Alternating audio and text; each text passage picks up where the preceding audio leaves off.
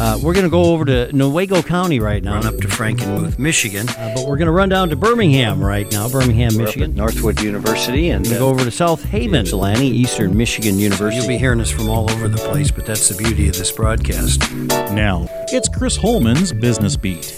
And welcome back to the Michigan Business Beat, brought to you on the Michigan Business Network. Chris Holman here, broadcasting from the Garden Level Studios at the Holman House, assisted by, well, a couple of able handed pets, as a matter of fact, but they're quiet, which is really neat. We are on the line with Mike Szukhent. Mike is the director, the CEO of the uh, MFEA, the Michigan Festivals and Events Association. And Michael, people really overlook what a big part of our economic circumstance here in Michigan festivals and events really are. Could you go over very quickly MFEA, what they do, and a little bit about that? Sure, Chris, and thank you very much for having me on today. Michigan Festivals Event is a nonprofit organization. We offer support to the festivals and events throughout the state of Michigan, whether that's in marketing, promotion, clearinghouse for vendors and different ideas. We're also, especially now under COVID 19, we seem to be an information center for everyone because we're getting information, we're sharing it with, with our membership. So they're getting up to date information as to how to navigate through these murky waters that we are in right now. And uh,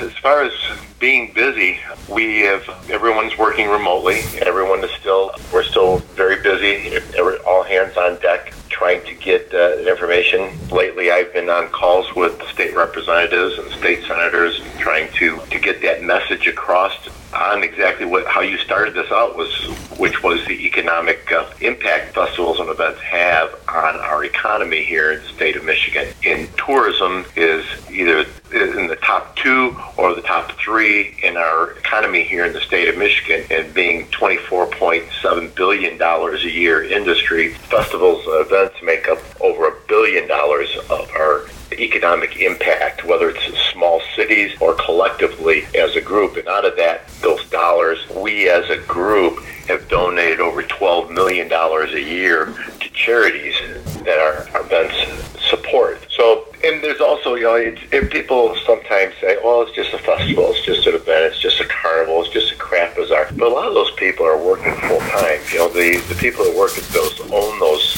carnivals, you know, full time job for them, and they're employing a lot of people that depend on that paycheck to be able to pay their rent, pay their mortgage, their car payment, buy groceries. And COVID nineteen has definitely definitely been a struggle for us. Seems like we've been doing a lot more sharing of canceled events and events still on. We've been doing a lot of Zoom meetings with our membership. We bring in speakers from all across the state and various industries to talk to our membership. Membership is very warmly welcome that because the number one thing I hear is, Mike, I'm so glad that you guys are doing this because I was feeling so alone. I thought I was the only one going through these challenges and being a Zoom call with 50 people and seeing that there are other festivals and events that are participating and having the same kind of struggles is, is key. And the message that I've been taking to our state legislators is I'm looking at the plans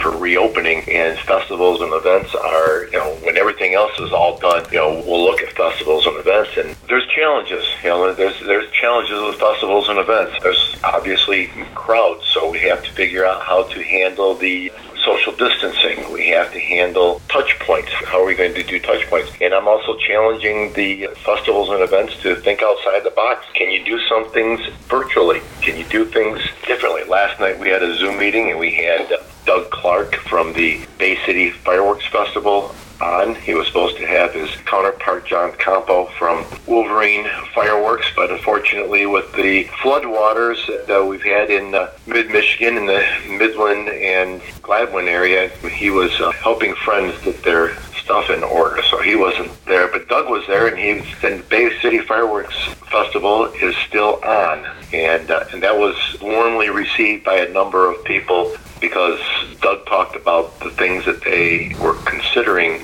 in whether or not to stay on or, or to pull the plug on it. And I've been telling all the festivals, everybody has their own go no go date, and everybody's situation is different. When the National Cherry Festival decided to cancel their event, a lot of people were saying, "Wow, National Cherry Festival is canceling. We should cancel." And I said, "Whoa, wait a second. National Cherry Festival has a million dollar entertainment budget. Yeah. They have the Blue Angels flying over there. They have major acts, REO Speedwagon on stage, and they had to, they were at that point where they had to make deposits.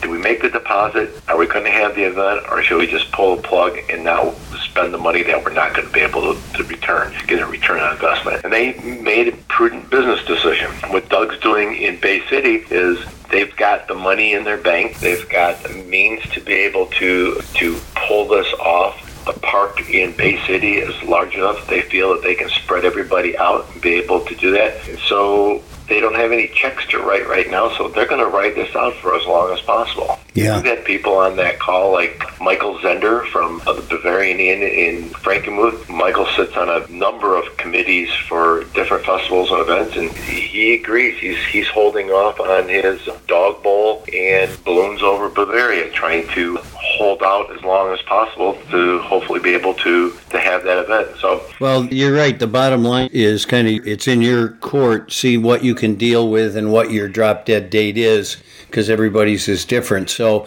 I guess what I'm what I'm getting at before we have to jump off here is uh, hang in there. If your festival is still in the future, uh, make sure you check and see if it's on or off. It may not be canceled. exactly. Yeah. Hey, Mike, thanks so much for joining us. Chris, that current up-to-date information is available on our Facebook page, MichiganFun.com, and it's also available on our website, MichiganFun.com. There you go. Good way to get a hold of it and find out the truth. Mike Szukhent, the executive director of the Michigan Festivals and Events Association. I'm Chris Holman. You're listening to the Michigan Business Beat on the Michigan Business Network.